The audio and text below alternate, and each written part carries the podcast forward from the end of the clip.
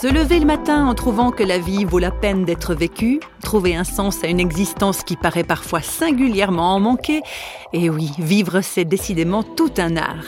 Mais réflexion faite, euh, voilà qui est plus facile à dire dans certaines situations que dans d'autres. Quand on est en bonne santé, qu'on a tout ce qu'il faut, qu'on est libre de ses faits et gestes, il n'y a peut-être pas trop de quoi discuter. Mais quand on n'a pas tout ça, c'est encore autre chose. Notre invité, le professeur de philosophie Martin Stephens, met en évidence une petite phrase du philosophe Leibniz qui suscite elle-même une grande réflexion. Toute vie est déjà réussie. Le commentaire de Martin Stephens. Leibniz dit ça et, c'est intéressant de, voir que euh, des figures de, sainteté ont, pu le, dire aussi et de voir dans quelles circonstances ils ont pu dire tout est bien même euh, du côté grec, par exemple, Oedipe à Colonne de Sophocle, ou du côté chrétien, Tout est grâce euh, de Thérèse de l'Enfant Jésus. Ils disent ça pas quand ils viennent de gagner au loto, pas quand tout baigne, ils disent ça dans la plus âpre souffrance, mais de telle sorte que finalement, on pourrait dire ça comme ça, il ne souffre plus d'avoir à souffrir. Et quand on dit toute vie est toujours déjà réussie, c'est finalement, mais oui, pour être malade, il faut déjà être, euh, il faut déjà être en vie.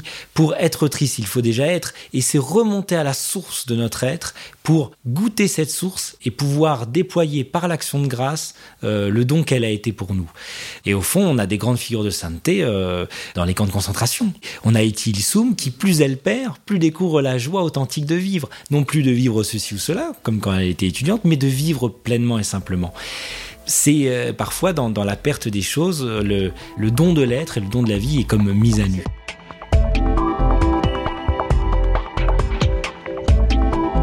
je veux capter ma joie, si je veux mettre toutes les stratégies pour capturer ma joie, eh bien, euh, je retomberai dans, ce travers qu'énonçait si bien Blaise Pascal, me disposant à toujours à être heureux, il est inévitable que je ne le sois jamais. La joie est quelque chose qui s'accueille plutôt qu'elle ne se capte.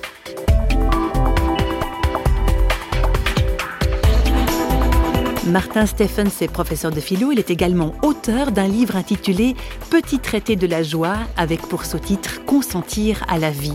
Alors, consentir à la vie, mission impossible? Non, nous dit Martin Stephens. Et pour lui, Jésus-Christ en est la preuve. Le consentement, on a envie de dire, mais c'est idéaliste dans un monde où il y a euh, des blessures et des épreuves. Mais précisément, Jésus est l'exemple de celui qui a aimé jusque-là. Il a aimé jusque dans la souffrance, il a aimé jusque dans la honte, alors que la honte, c'est précisément ce moment où, nous, nous voudrions n'être plus.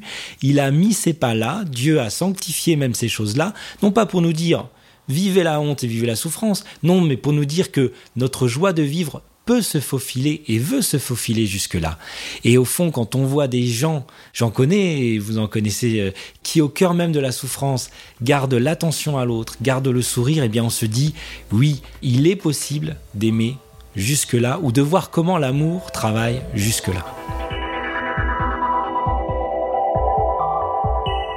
Voilà qui laisse effectivement penser que, comme dit le philosophe Leibniz, toute vie est déjà réussie, au-delà de certaines apparences, au-delà des circonstances.